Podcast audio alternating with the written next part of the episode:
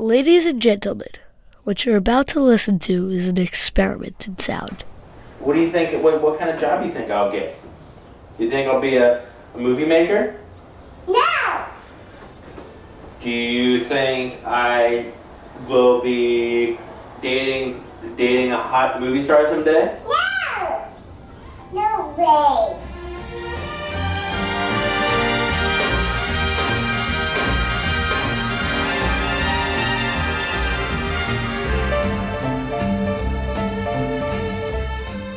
Hello, and welcome to the Madcap Tour Company. I'm your meter greeter, Jill Holbrook. In just a moment, I'll leave you in the capable hands of your tour guides, the knowledgeable and ever fashionable DC area natives David Ross and Daniel Bloom. Joining you on this sightseeing journey is a very special guest, and he isn't your everyday fanny packed tourist. My name's Tom Berninger. I'm the director of Mistaken for Strangers. At all times, please keep your hands and arms inside the CRV, or Certified Recording Vehicle. What you do with your head, shoulders, knees, and toes is entirely up to you. And now, I'll turn it over to Mr. Bloom and Mr. Ross for the remainder of your day. Enjoy the ride and take lots of pictures.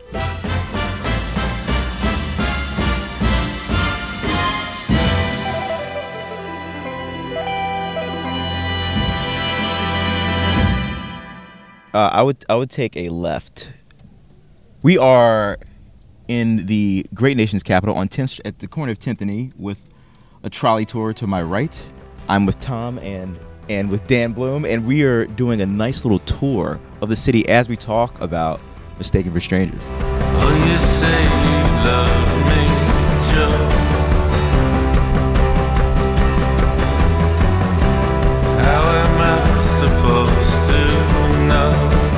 My brother is Matt Berninger. He's a lead singer of The National. It's a pretty big indie rock band these days, um, super indie rock. Some people call them brooding and depressing, and, and a lot of the superficial remarks people say about indie rock, they are. Dad rock, which I think is bullshit. To me, dad rock just means they they get laid on a freaking basis. You know?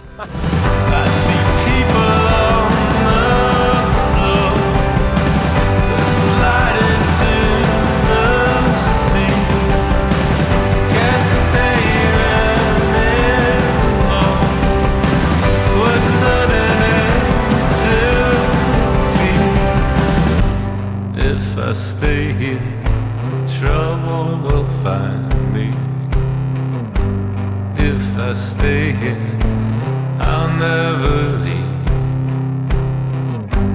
If I stay here, trouble will find me. I believe. They're you know indie rock band. They're big. They're they're well, I guess, respected critically. You know, they're a critic's darling, which is like whatever. Uh, I mean, it's it's good for them, but. uh um, and I made a movie. I'm, I'm Matt's younger brother by nine years. Not not an indie rock fan at all. And I was taken on tour, and I m- made a documentary on these guys. And uh, oh, there's the uh, Martin Luther King thing. That's I've never seen that before. That's yeah, we're, cool. we're, we're gonna we're gonna see it. Day one of the tour. What happened? day one, the very, very first day I was on tour, didn't have my camera on me, and I was in a Ryder truck in Brooklyn, New York, at the um, where was I? It was uh, at uh, freak this. Why, why am I spacing on this venue? It was it was um, the Bell House, and I ripped an awning. I ripped it like I was the Ryder truck was on a, on a sidewalk, and I was pulling off, and I was like, there's a car parked right next to it, so I was like halfway on a sidewalk, and I was just kept pulling up to like pull off the sidewalk back on the street, and I didn't realize the the height of my Ryder truck, and I just ripped an awning off an awning store actually. Uh, it was this guy, like it was a sign and awning store, and I ripped his awning off, which I guess you you couldn't pick a better store, but he, I think he did like, I think he took me for a little bit more than than, than what the awning cost. But that was my first day of, of crashing a Ryder truck. This was next to the Bell House. Yes, You know what they filmed there, David? Or they, they taped there? NPR's Ask Me Another. Live from the Bell House. Oh, From NPR and WNYC, live from the Bell House in Brooklyn, New York, this is Ask Me Another. I'm Ophira Eisenberg, your host for this next hour of puzzles, word games, and trivia. Pause. Quick photo op. Dan, can you stay in the car? Yes, I can stay in the car. photo op.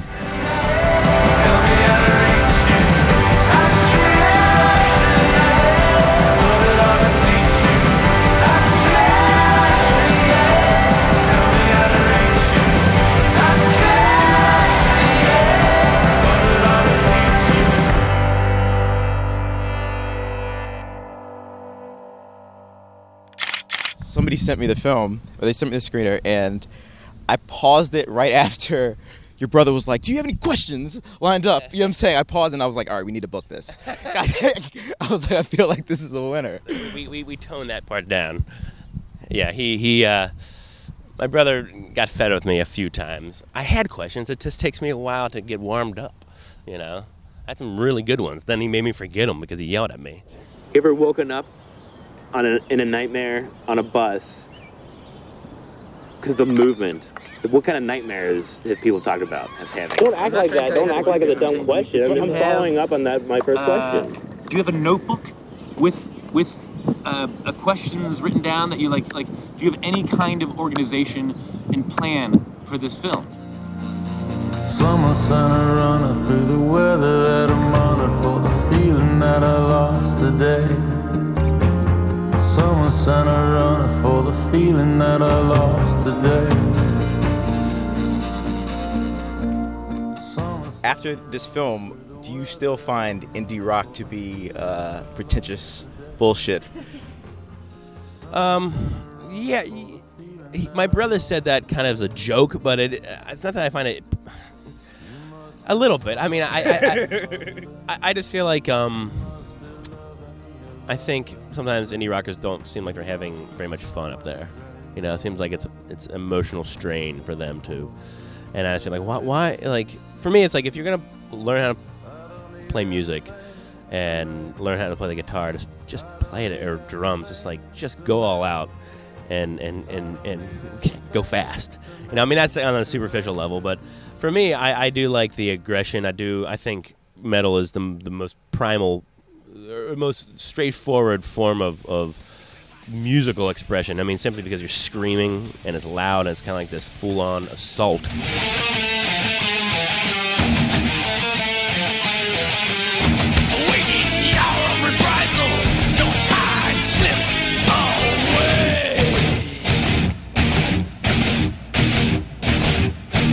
everybody wants to scream out loud sometimes, and I think these restrained singers in indie rock, especially, you know, I, I feel like it's restrained, and and I think you know, obviously people love that kind of stuff, but I feel like. I feel like that's a, it's, it's a it's a waste of, of musical talent. Have you ever heard of Unlocking the Truth? Yes, I have. They're two wonderful. Uh, what are they from Brooklyn or from? Yes, uh, and they a- they added a third now. They have a bass. Oh, they- really? They, have a They- bassist. They, have a band. Yes. They've got a band going. I like them. I like them. They uh they. They, they they said something funny. They like there was an interview with them not too not too long ago where like they're all talking about something about money. I don't know. Like there's like this controversy where they're all like, you know, like I don't care what people think because I'm gonna be rich one day, and, and like and everyone's like, what is that? What are they talking about? But like that's totally metal. It's like they're like in your face. They don't care. They're going to play what they want, and they're kind of going against the grain. And they're kind of saying what everybody wants to say when they want to join a rock band. It's like, I want. I don't care what you people say. I'm awesome, and I want to like rule the world. And especially with metal, you know, people. These are three black kids who Yep. have kind of turned their backs on what culture tells them they're supposed to like. And they are doing stuff like painting their fingernails black and writing these heavy metal riffs. And they go out to Times Square and they play their asses off. Yeah. Unlocking the truth!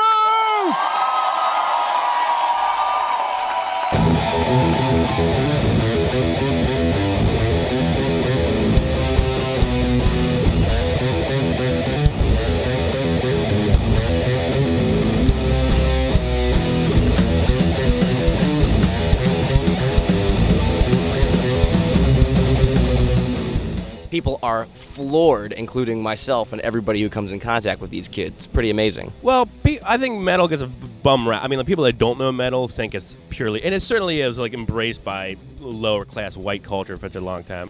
But it's like bands like Suffocation, you know, that it's a that's a like a death metal, hardcore death metal band from from New York. My parents played that at their wedding. At, at a suff- at a Suffocate what? I'm joking. I'm joking. Oh, oh, oh I, I, I don't know. Yeah, you don't know. and uh, uh, they, you know, they've been around. They're like they're one of the one of the just the foundations of uh, of you know of metal and of like hardcore death sound. And they're you know two black guys, drummer and, and the guitarist. They've been around since the mid '80s. You know, and of course you got like in Living Color, but like you know the lead singer of you know Sepultura, you know, the, you know Forever, you know, it's like Fishbone. Fishbone. Yeah, I mean, there's a lot. I always say metal is the is the.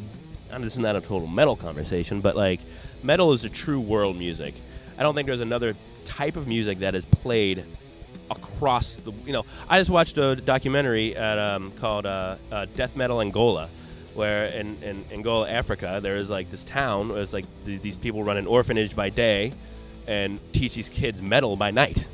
Um, and it's wonderful. It's a beautiful movie, great movie, and it's just kind of like. I know why people are making it. It's like, but people think like it's so it's, it's so weird and ironic and cool that like black kids are like into metal. Like, well, Jimi Hendrix, you know, it's like I don't understand. I, I do understand where it's coming from, but it's just kind of like, yeah, and it's good music.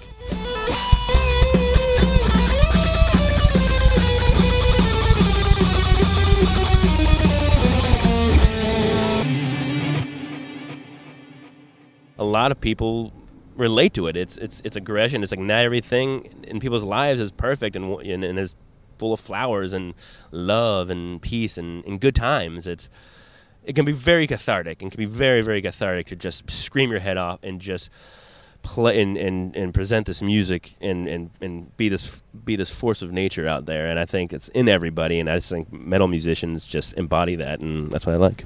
Last question about metal for a while. Have you seen the film Until the Light Takes Us? Yes, I have. I love that film. Yeah. Your thoughts on it and Varg Viker, the brilliance, Yes. the brilliance of Varg Vikernes. In our contemporary society, youth are pretty much lost. They have no direction. Nobody is telling them what to do. That is, people are telling them what to do, but the youth have an instinct telling them that this is wrong. You know, people are telling them that Christianity is good. People are telling them that the USA is good, NATO is good, our democracy is good. But we know, if not, uh, if not uh, intellectually, we know instinctively that this is wrong. Uh, I, I think he's a brilliant craftsman of music. His political views, I think a lot of people f- think are laughable. I just fucking laugh at that shit. I mean, it's like, come on. I would not want to get in a conversation with him. I think he's, for the most part, uh, probably a piece of crap. Um, but I think maybe it also goes like rap music too, in a certain way. Like, it's lyrically or whatever themes, it's maybe controversial, but you can't deny the the you know the musicianship and the, the song structures and the way they what they do with the music. So you got like there, there's that's a, a certain discipline you have. You have to, guess you have to have for a as a music guy to like separate yourself from that and just listen to the music at what it is. But um, I like black metal. I'm certainly into some of that stuff, but it's not my it's not my it's not totally my cup of tea. There's some great stuff. There's some like, eh. Did you like the film? I did like the film. Yeah, absolutely. Yeah, yeah. Okay, so back now. Uh, now we're gonna exit the metal conversation. Sure. In the no man's land for me. We are. I was gonna. Lit, I was gonna pull up so y'all could take a picture in front of the state of Ohio, at the. Uh, yeah, if I can weasel my way into this park, and it's been so long. Photo opportunity at the World War II Memorial. If I need to move this joint, I will. We expected something, something better than before. We expected something more. Do you really think you can just put it in a safe behind a painting, lock it up and leave? Do you really think you can just put it in a safe behind a painting, lock it up and leave?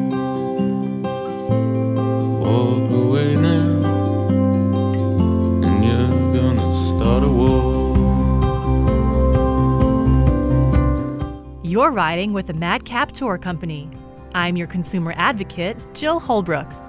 Today, Daniel Bloom and David Ross are exploring our nation's capital with Tom Berninger, director of Mistaken for Strangers, a new film opening today about his brother Matt's band, The National.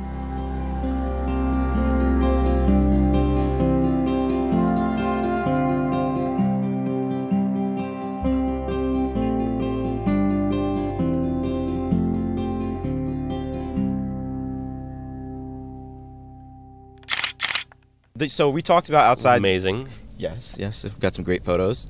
In the film, there was definitely some hectic times uh, on the road, but at the end of the day, with all the footage compiled and the way it was cut, it was a very touching documentary about a relationship between brothers. And there's no way you were you all weren't brought closer after that process. There's no way. no, w- w- we knew towards the end of the editing. It took about two and a half years. I mean, it took around two years to edit this thing, put this thing together. What what you saw, because the movie is kind of a, a failed movie wrapped up in, in a good movie. You know, like made into like a good movie. Like this, my failed attempt at making something cool and artsy and funny for the national fell. You know, just just collapsed because I had no focus. But that was the story in itself of me trying to find myself, find my movie, and and and I say this now because I've I see this in perspective. Like it was incredibly important for me and my brother because he always had faith in me. But the things I did shoot. I could only have shot that. I could have only made those mistakes, and those mistakes actually became some of them became very beautiful and very honest. Actually, they're like some of the more honest moments of who I am and who I am as a person came out in my in like these in these weird interviews and these weird attempts at like making a cool image with a with a band member or like a sit down with a, a band member and a, and a an acoustic guitar and a bed. And it's like and it took a while for me to separate myself and see that. And my brother eventually saw saw like kind of like the craziness and kind of the the warmth and the hum it's, it's a very humble kind of movie and it's a very honest portrayal of myself and of the band. And and I and I and I hope that fans of the national we, we always at the end of the towards the end of the editing process we kind of got started getting excited that like maybe this movie is, is will like be like more than more it's like more than just a rock doc. It's not a rock doc. It's about me and my brother and, and my relationship with my brother and about a younger brother and an older brother, and an older brother just happens to be a rock star. And how impossible is that for like a younger brother who's trying to, who's also very creative and wants to make a name for himself in any way, you know, or just find himself and do something good and finish something.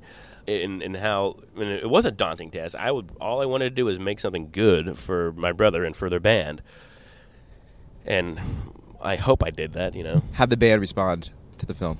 they loved it. They they knew th- they knew that they that I, I I they knew that I think that I was. They finally when they saw it, they saw what took so long and why I kept shooting myself making this movie, and they had no idea what I was doing. Why am I still shooting? Why why do I we need another interview? And why are these interviews like talking about Matt or you know um, and and so That was funny when uh, which one was it? Who was who was who was he was like, "This is normal. People say Yeah. they want to talk to me, but they they, they really just want to know about Matt."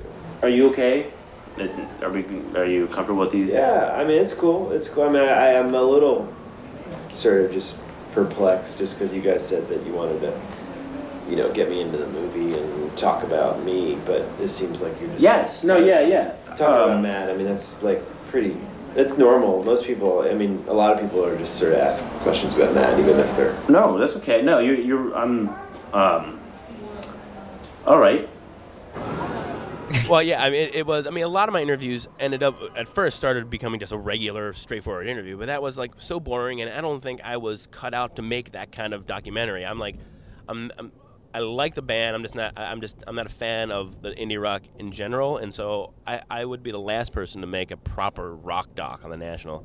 So I had like, and so towards the end of my interviews, I'd always kind of end up just talking about Matt because I knew it would be something about me and my brother. I knew that I was a part of the documentary, but I didn't realize how whiny I was coming across and how much they were coming across. The band members were coming across like like my shoulders are crying or like my psychiatrist.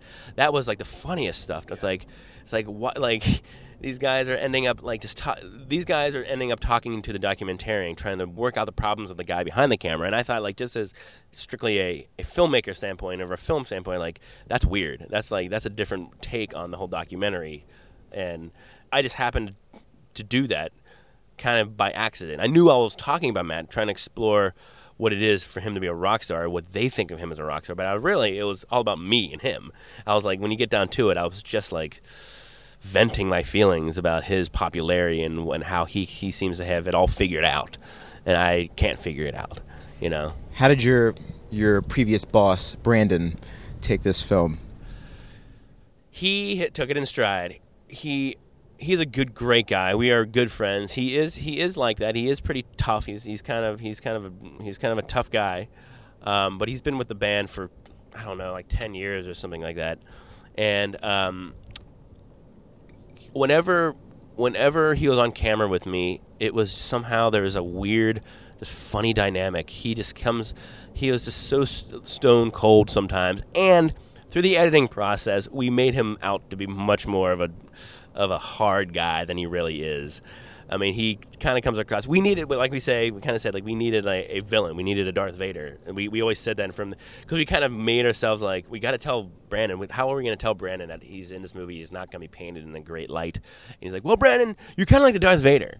and um, and he's like, okay, what does that mean?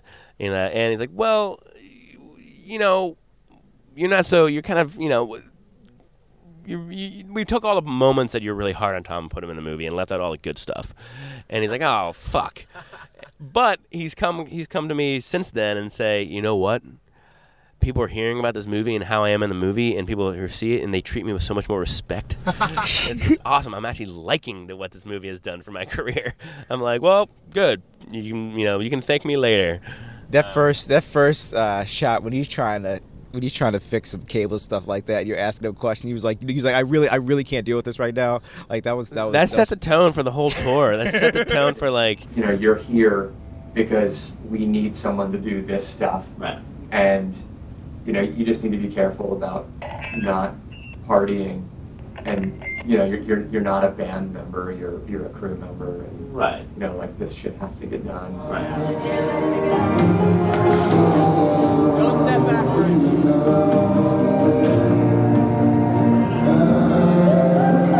are you trying to do, Brandon? Uh, hey Tom, I can't do this right now, dude. You gotta leave me alone. Seriously. Can I watch? Is that, Terry, you need to tell. Can you can you stop? Terry, you need to tell me if this is getting brighter.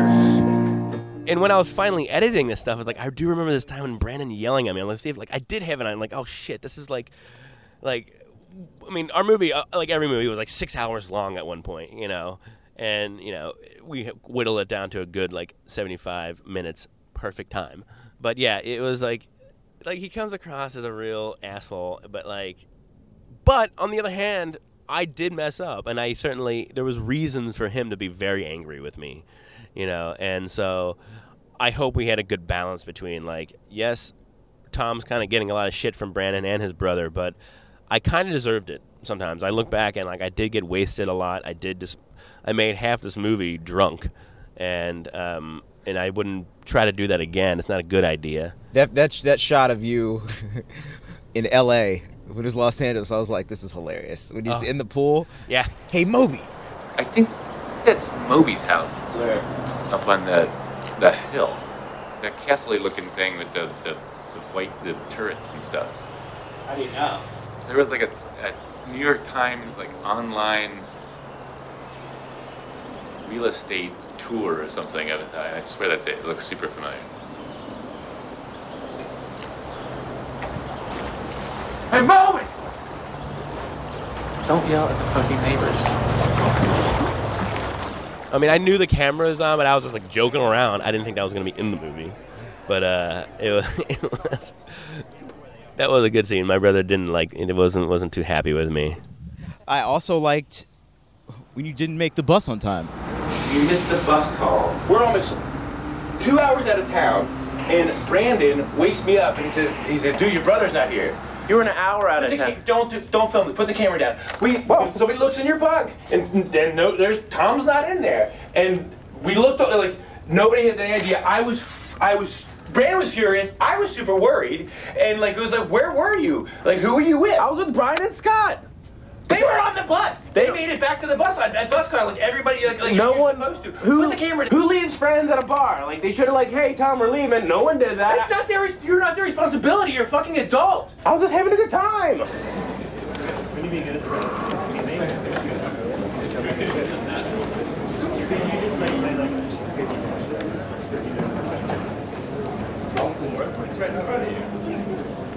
What did he say? I'm sorry. I, can we, we have to go. Am I fired or what? Technically, yes, but th- you shouldn't. Don't put it through that filter, please. Just think of an opportunity. Now you can, you can. Why are you filming this? You sure you want to film this? Um, if you don't mind, I would like to have this on record. We hoped that this would be the right fit, and it it isn't working. This when it's this is when it starts to get a little bit more depressing.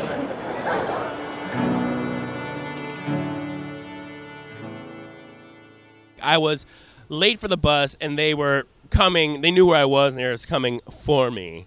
But I was late, um, and that's just a big. It's it's it's you. You can't do it, especially with like, especially with the crew bus with all the crew members, because the crew members have to have to you know be at the venue first thing until for loadout. They cannot be late because they got to do all the tech checks, and it's just it's just bad showing. It's um it's disrespectful, and especially when you're not a band member, you, you can't do that. But I was left. I was kind of like I, I swear to God, it, like it seemed like we just got there when everybody left. But but the way when you when you used all that with the music in the background, when you reenacted it towards the end towards the end of the part, uh, later part of the film, it liked it was ve- it was a very beautiful scene. Oh yeah. Um, with me like looking at my footage and and yeah yeah.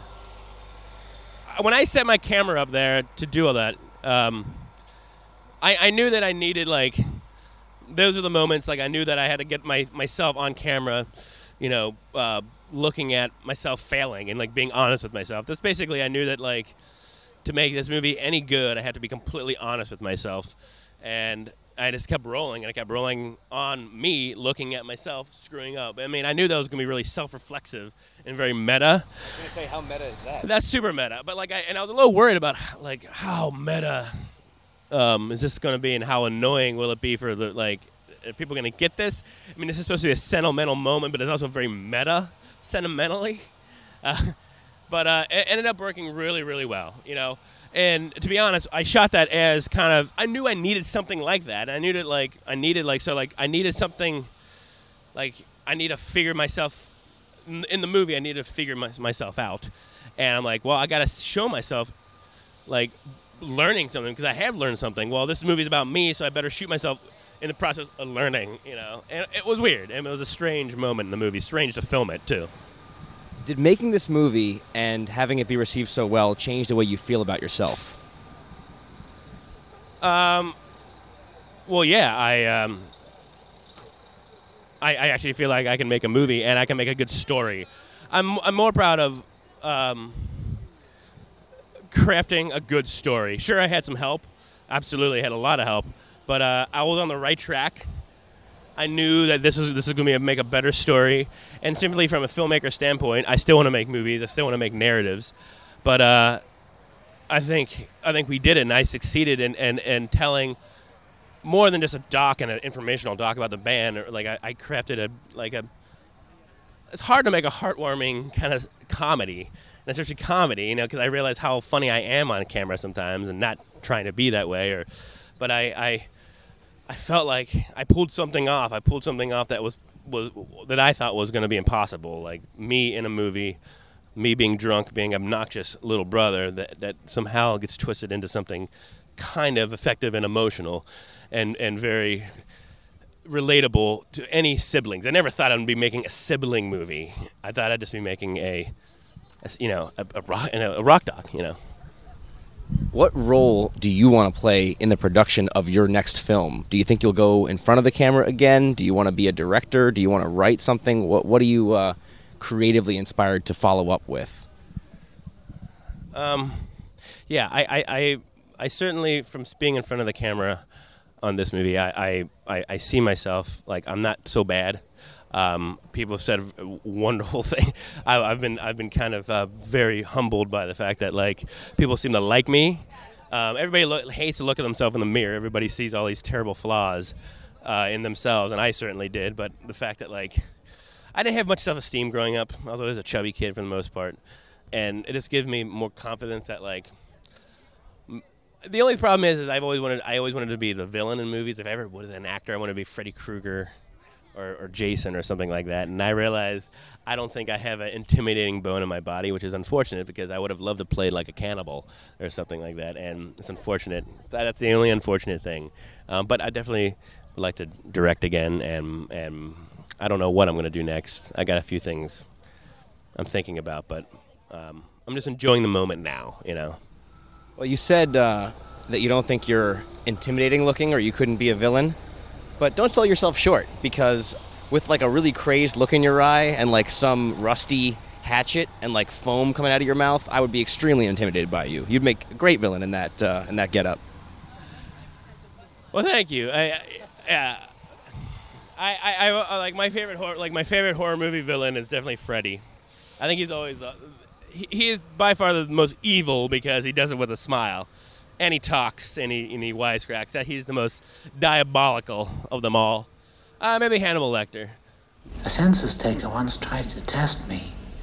I ate his liver with some fava beans and a nice Chianti. I always wanted to play. I always wanted to be in the mask.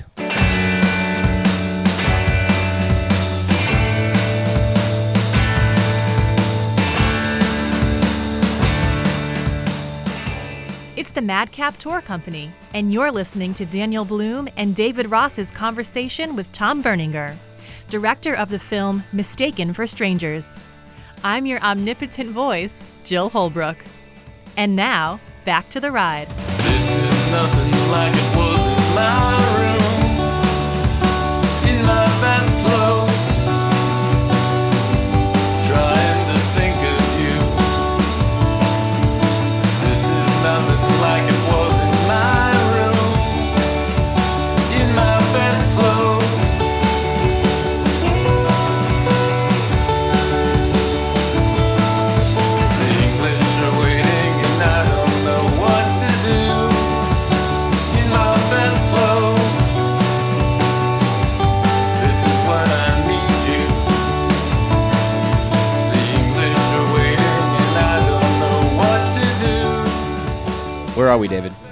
We are at the Martin Luther King Memorial. Shout out to Dr. King.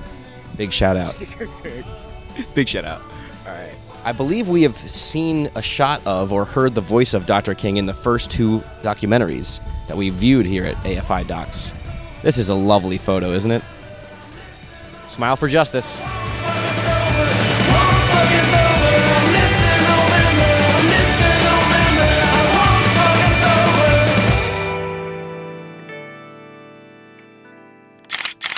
You guys get towed?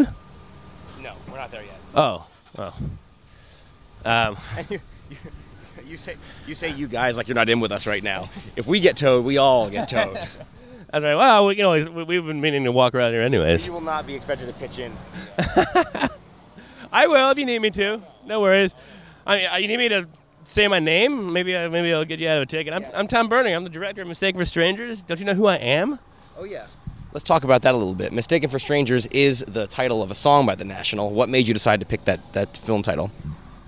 Ah, a lot of going through a bunch of other names. Um, we our, the first name of the movie was Summer Love and Torture Party, um, which was a lyric apparently of the Nationals, and uh, I I liked it, but uh, it was hard to remember even for me.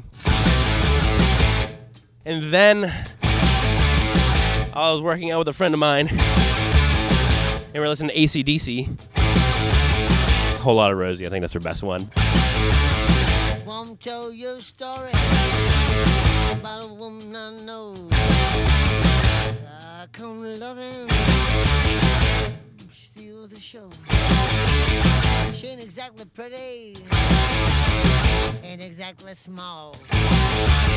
Four two third nine fifty six. You can say she got it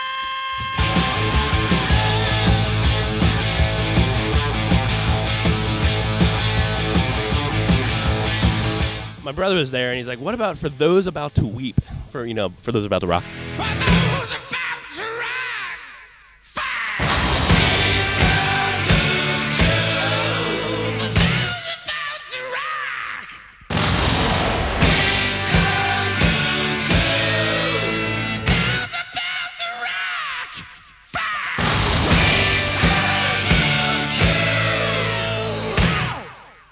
And uh, but like national sad sack, you know, so so-called sad sack music. For those about to weep, I'm like, that is awesome. For those about to weep, and that was the title. That that was it. We love. I still like that title, but uh, somebody I don't know, like, but it still didn't like you know. People like want to like to get to know what the movie's all about immediately sometimes with the title, and there's there's arguments for that and against it, like totally just blatantly having kind of a, a you know an easy title. But then we, one of uh, my sisters, or not my sister, my sister-in-law's friend, said like, "What about for, mistaken for strangers?" And that just seemed like that was it. it. Like, why did we not think of that before? Um, that's a perfect title. Um, yeah, and I'm so happy we we picked that.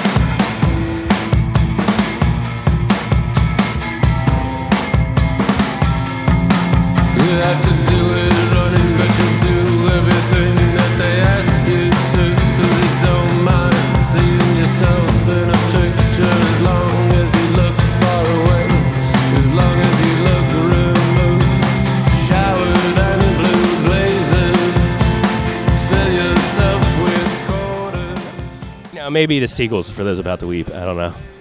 I like that. Do you think you'll ever do another movie um, about music, or do you think you'll move on to other kinds of storytelling?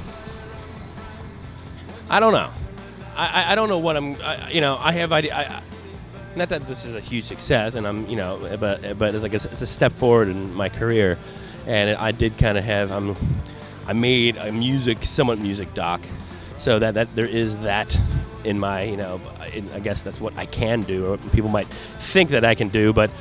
You know, I, I don't know. I don't know what I'm to do next, honestly. Make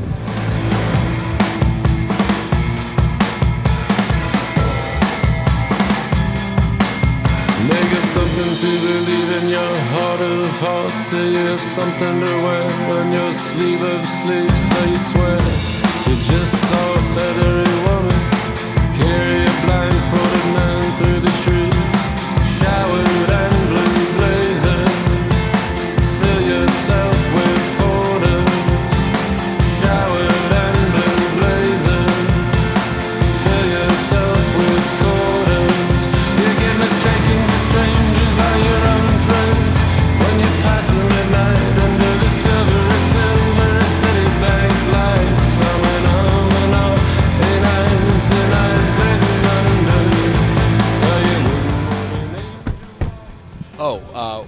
skirted the law once again. One step ahead of the lawman, the sheriff. Yes, Dr. King, uh, you, your justice has prevailed once again. We appreciate it. We honor your spirit as much as uh, as much as we can possibly can. Don't try this. Don't try this, folks. Not everybody can pull up pull off the kind of daring acts that David Ross practices on the daily. Surprised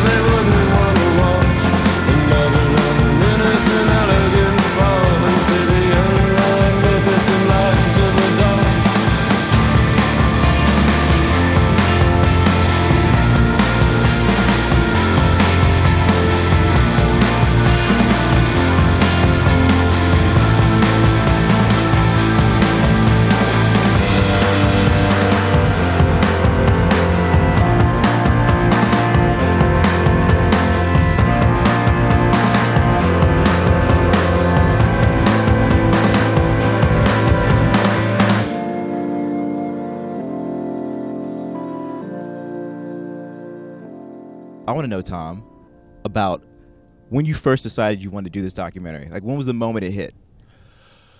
Well, it, I was a shooting. It, it was when my brother invited me on tour, and it was I wanted to use their star power to create something for my reel, or just you know put my name out there that like I'm Matt's younger brother. I shoot. I can shoot your video, or your, you know, or anything. I just wanted to use their star power to reinvigorate my my filmmaking life. It, it had been like five or six years since I've created anything. I was kind of just doing my thing in Cincinnati and not really being very creative. And I mean, that was the start. He's like, "Come on tour with me, get out of Cincinnati."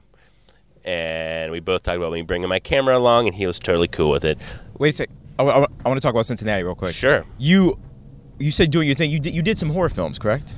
Yeah, well, that was in that was in college in Montana State University. I went way. I, I kind of um, went way out of my way to go to school because I never really applied for the big film schools because I was one of those kids that like they were deemed well below the grade point average on the standardized tests. But I was an A and B student, but I took tests really poorly, and I didn't want to be turned down by these these film schools that all they look as your grade point average. I knew I've always wanted to make movies. I loved movies all my life, like a lot of people do. But I I had a passion for it. But I felt like most schools just don't take into account, you know, like just look at your grades. And I knew that I couldn't get into the big schools, which actually I'm so happy they went to Montana because they, it was a production oriented school. I got to make my first movie on my freshman year, you know, on Super 8.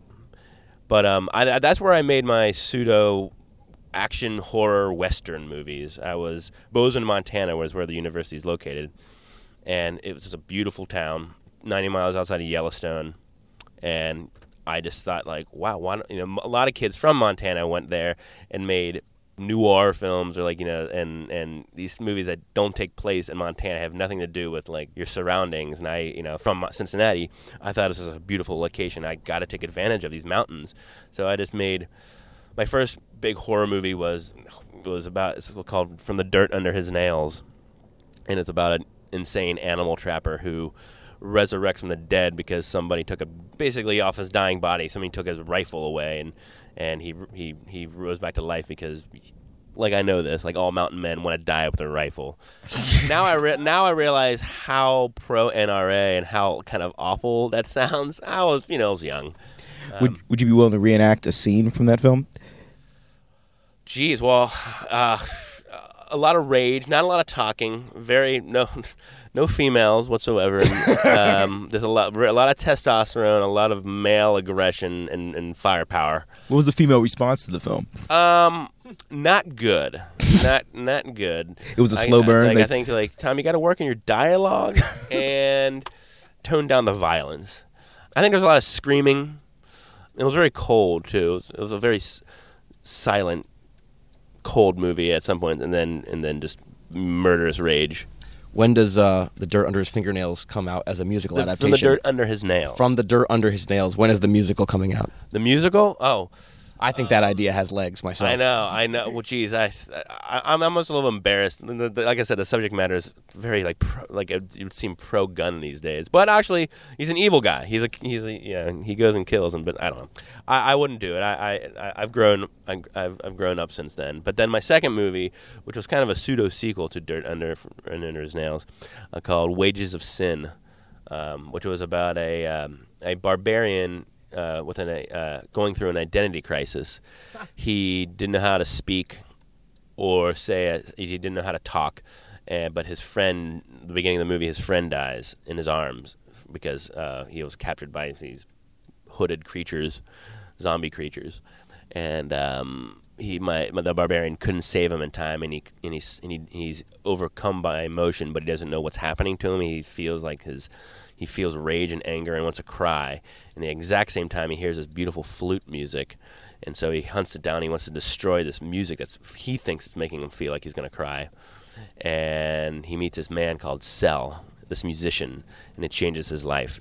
He was ready to attack this guy named Cell, who's playing this flute music, and the guy shoots a poisonous dart from his flute into into the barbarian's neck, and he goes into this strange hallucinogenic state, and he realizes his his his his awful ways, and he tries to change his ch- changes his life around. He tries to make a flute for himself, but he plays horribly at the end of the movie, and some um, other dude comes up and tries to take the flute away. Then he goes and kills the guy. So, yeah, yeah. I, I, I th- those early days, I was more or less learning the craft of filmmaking, not necessarily the the the, uh, the writing. So you're from Cincinnati. Uh, how did growing up there affect you personally and creatively, if so? Cincinnati is great. I mean, it was a you know like any you know mid-sized city. I lived in the suburbs, and my parents never had cable, but they did have a VCR. You know, my brother made them get a VCR, so I never I never movies renting movies was a huge deal for me, and I was one of those kids that would spend hours. My mom would be waiting in the car, and I just like spent hours just looking, trying to find that movie that I wanted to rent for that weekend. Like two movies. I always got to get two movies for the weekend. I had friends, but I, I was I was kind of a home, you know, indoor kid for the most part, and I would I would at least rent two to four movies every weekend, and and watch them. And a lot of you know mainly it would be action movies or horror movies, and and for for the longest time I could tell you, I would have every single movie cover memorized because I just you know would go around and, and see them on the shelves, and I would just be able to tell you who's in every single movie. You know, at least from the '90s all the way through. I can even almost remember the covers. Um, I think a lot of kids probably have that, but um, I'm in the video games. I'm never in the comic books, um, just because I never had a comic book store near me. So I was I, was more of a movies and video games kid, and um, and I was the only kid that I know of that was totally in the movies at a young age. I just wanted to big up Cincinnati because my mom went to University of Cincinnati. Oh yeah, big up the Bearcats. We've never talked about Cincinnati on this show before. No, we are now. Um, I'm not a I'm a sports fan, but I, like I said, I was never like not good at sports. I played football when I was much younger, but when I hit varsity, I was always a big kid. I was always one of the biggest kids, and I played offensive and de- defensive tackle and or guard. I was interchangeable, and you know I do my job, but I, I just hated I just hated the fact that like I heard a kid, I heard some kid when I was like in uh, in my varsity year, and I'm like, fuck this, excuse me, for my friends. No, yeah, yeah, yeah. But uh, I'm You like, say I- fuck. It's like, and then like you know, and the, the coaches were like, instead of was like at that point when you hit varsity, in like eighth, seventh, and eighth grade, still really young, but that that was all serious because you were going to go into high school. You know, like in my high school, football is really big in Cincinnati. And my high school was a super football school. You know, I went to state many, many times, and but like even in grade school, like the coaches were like, "Come on, get your shit together." I'm like, I'm like, like, like what, what, what the hell was that? You know, like I'm like, what? I'm just like, whoa I was like, I just like, I just want to like, I thought like, I don't even want to be here anymore. I don't want to go home and watch my movies. You know. Um, so I was like, this is not for me. I'm not a football guy anymore. I know you're a serious lady, living off a teacup full of cherries. Nobody knows where you are living. Nobody knows where you are. Take a bath and get high through an apple. Wanted to cry, but you can't when you're laughing. Nobody knows where you are living. Nobody knows where you are. You're so far around the bend.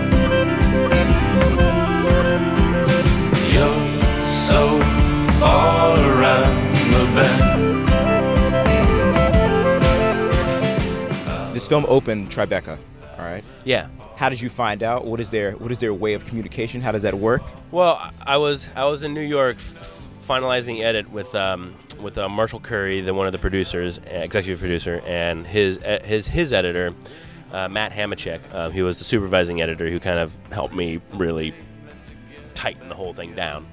And we were in there, and we knew we were in the festival, which was a huge weight off my shoulders, just because I didn't know what the hell I made. I'm like, I was like, we got into a festival, we got into Tribeca. That's amazing. It's like it's a real, it's a real movie. It's not just a rock. It's a real, it's like a real movie.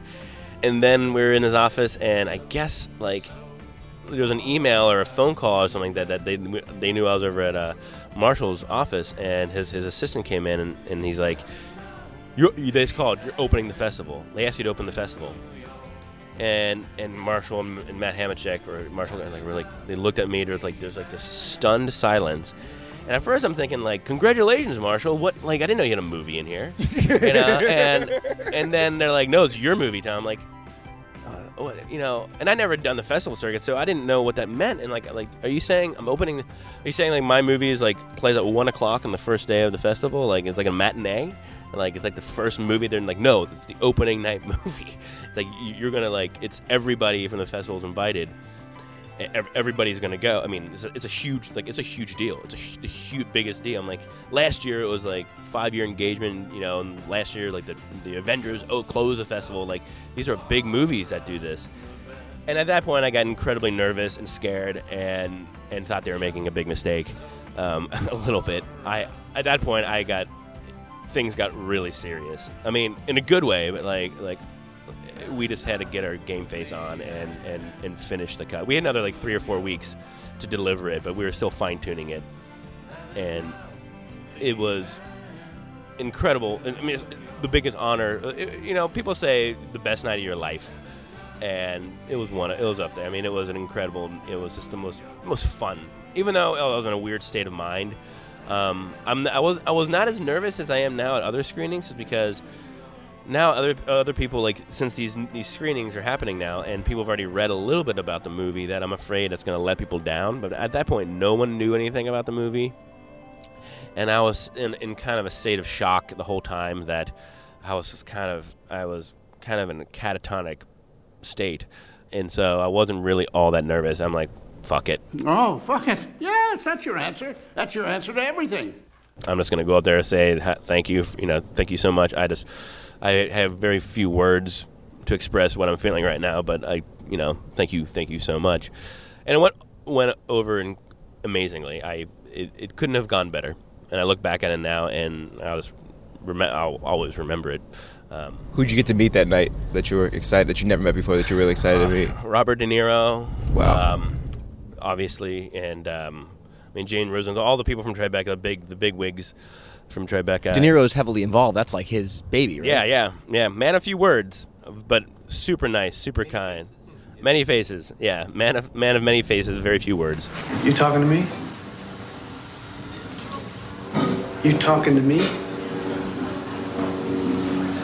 You talking to me? Well, then who the hell else are you talking? You talking to me? Well, I'm the only one here.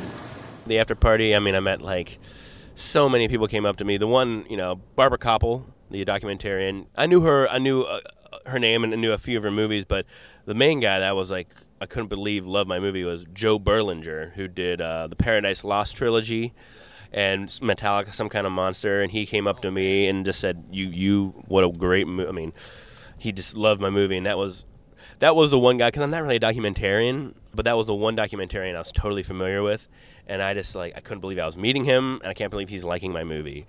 So that was awesome, and I met a lot of you know, I met a lot of cool people, and just like star and familiar faces and directors and Paul Haggis, you know, came up to me and was like, he's like, great movie, man. Like this is a weird, surreal moment.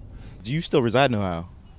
Not anymore. I, I spent some time in Brooklyn and then I'm and right now I'm in LA. But um, my parents are obviously from Ohio, so we go th- back there every summer and winter, pretty much.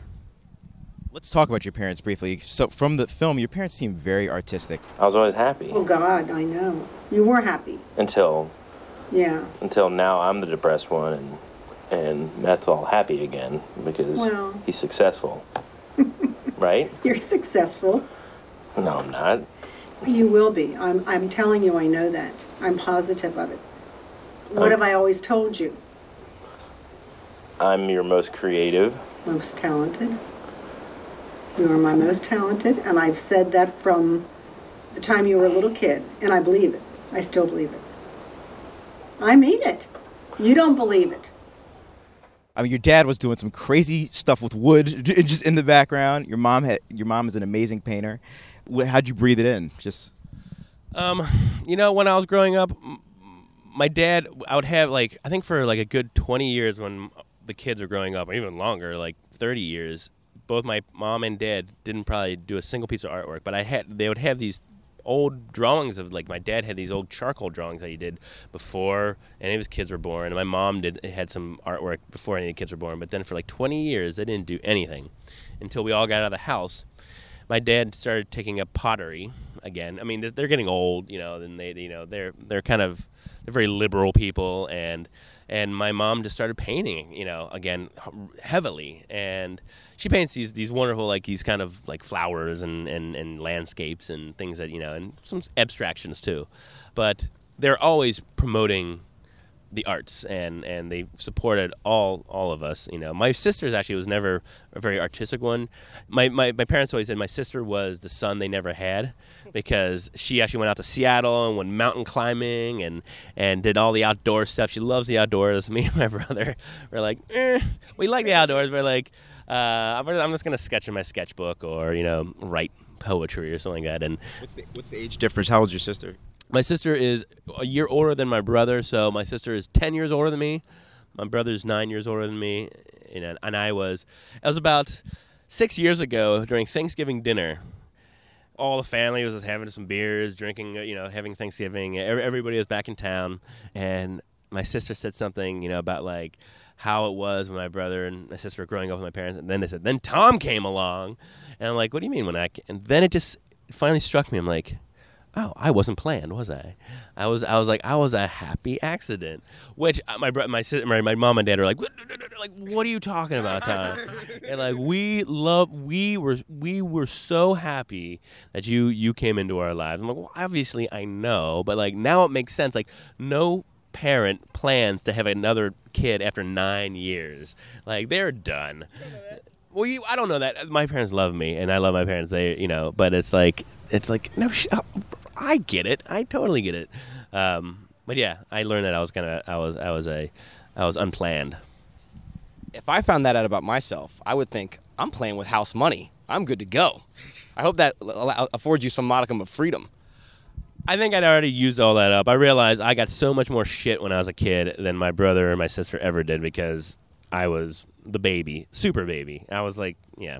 My, my my brother was almost another adult in my life, you know. And that same fact, he was like, you know, he never beat me up. I was just too little to ever be like beaten up or like, you know, harassed by my older brother. He would always take me under his wing.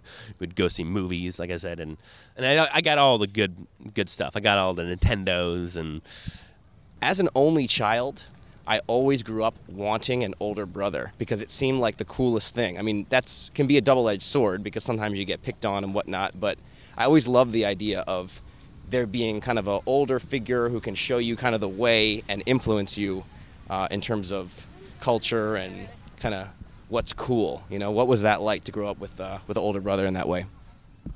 Um, it was awesome. I mean, he was the greatest older brother that on, on anybody could really have. Um, he, yeah, he took me to rated R movies. He, he was a big influence on my life with movies. Um, he, I think the way he, I just, I saw him take movies seriously. And I thought, like, well, movies, you know, like that's then I should take movies seriously and, and like and, and examine them the way he was examining them in front of me and in front of his friends. You know, he would take me to see movies with all his friends, and they would all talk about it afterwards at like Skyline Chili or something like that in Cincinnati. And obviously that sunk in.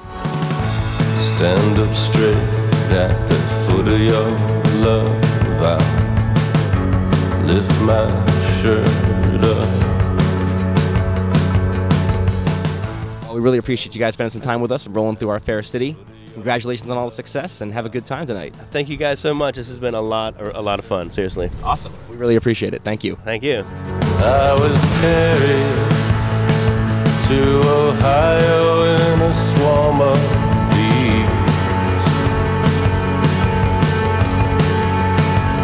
Never married, but Ohio don't remember me.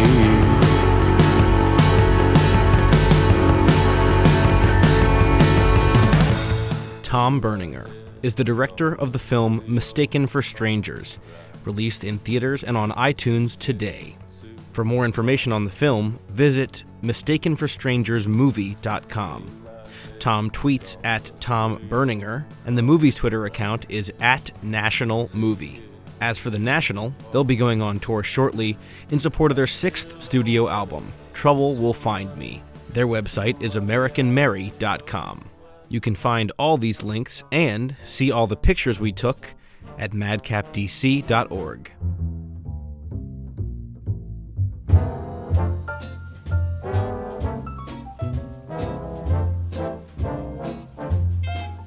Special thanks go out to Tom Berninger for spending the day with us, his friend Dana for accompanying the crew, and to Lauren Selman and everyone at AFI Docs.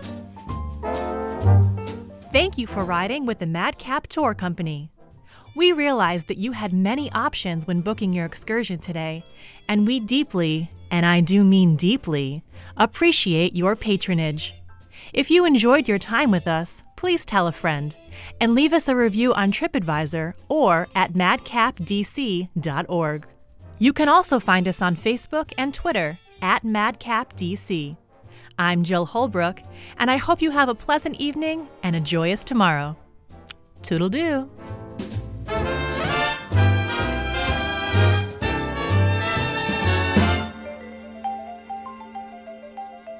Madcap is produced by Dan Bloom, David Ross, and Afim Shapiro. Our intern is Marquise Goodwin.